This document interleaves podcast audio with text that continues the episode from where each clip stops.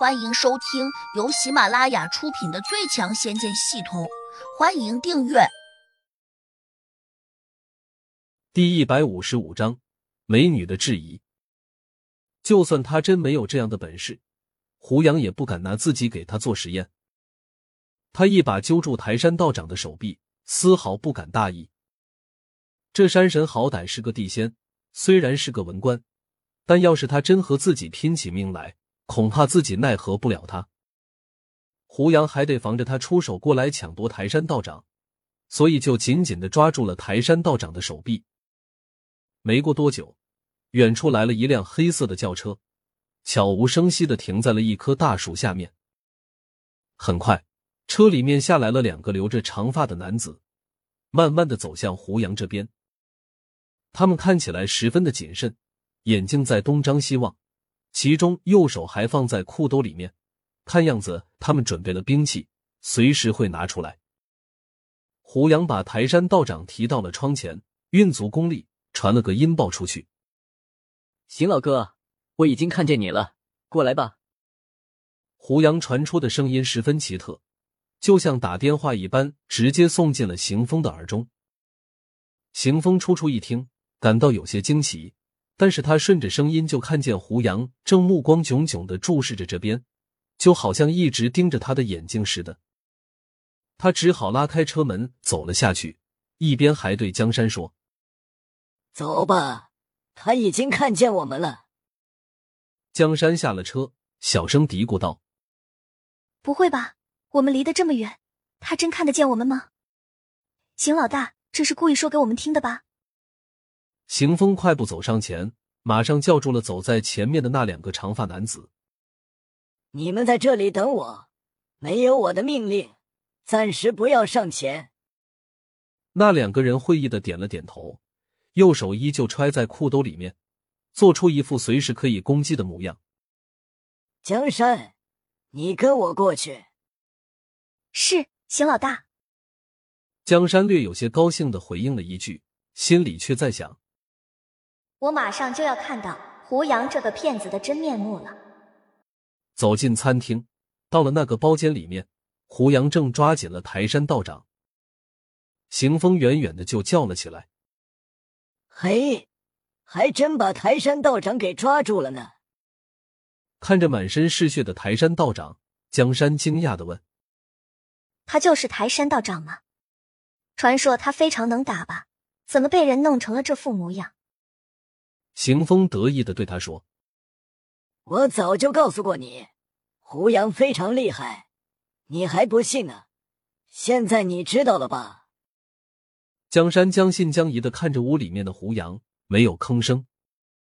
此时，山神正站在了门边上，他不愿意胡杨把台山道长交给别人，因此邢风走进门时，他有些敌意地瞪住了他。邢风已经感到了山神的疟气，连忙指着他问胡杨：“这位前辈是谁？”胡杨没有回答，他冷冷地看着山神说：“山猴子，你自己介绍吧。”山神点了下头，冷傲地盯住了邢风说：“在下无名无姓，在此地隐居了多年，希望你看在我的面子上，把台山道长交给我，怎么样？”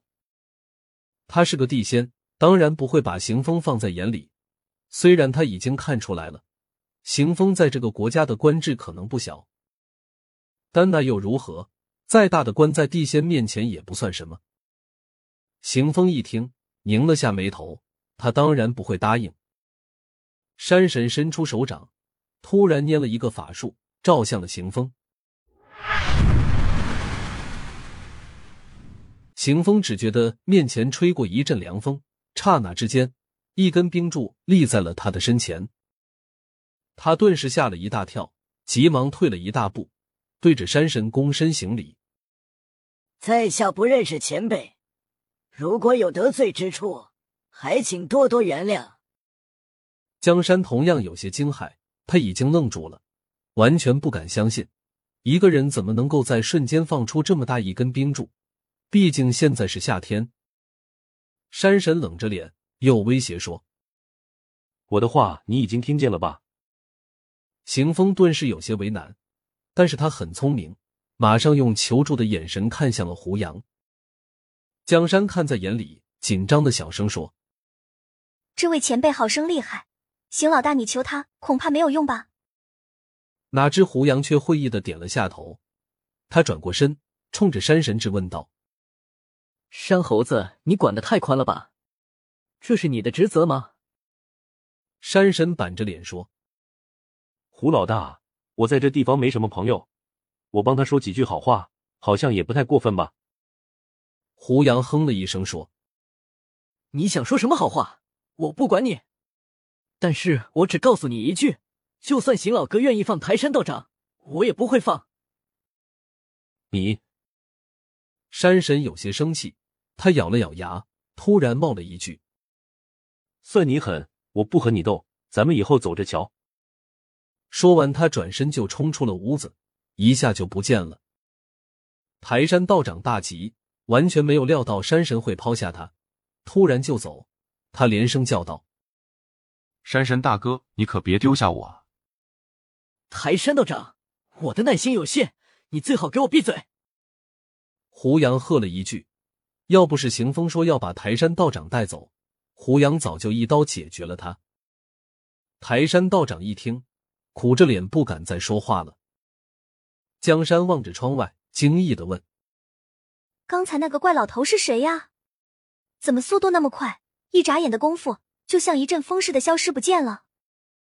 邢风同样有些惊奇，他最不能理解的是，自己竟然没有见过山神这个怪老头。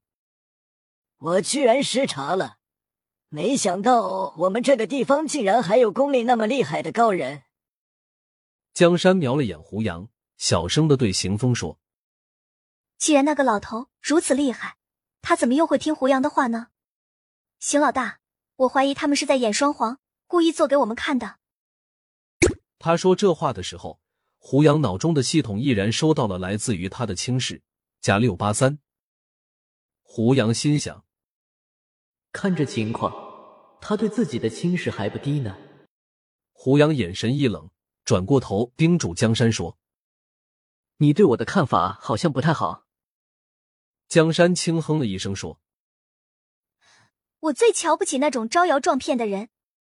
你年纪轻轻的不学好，演这种戏来给我们邢老大看，有意思吗？”本集已播讲完毕，请订阅专辑，下集精彩继续。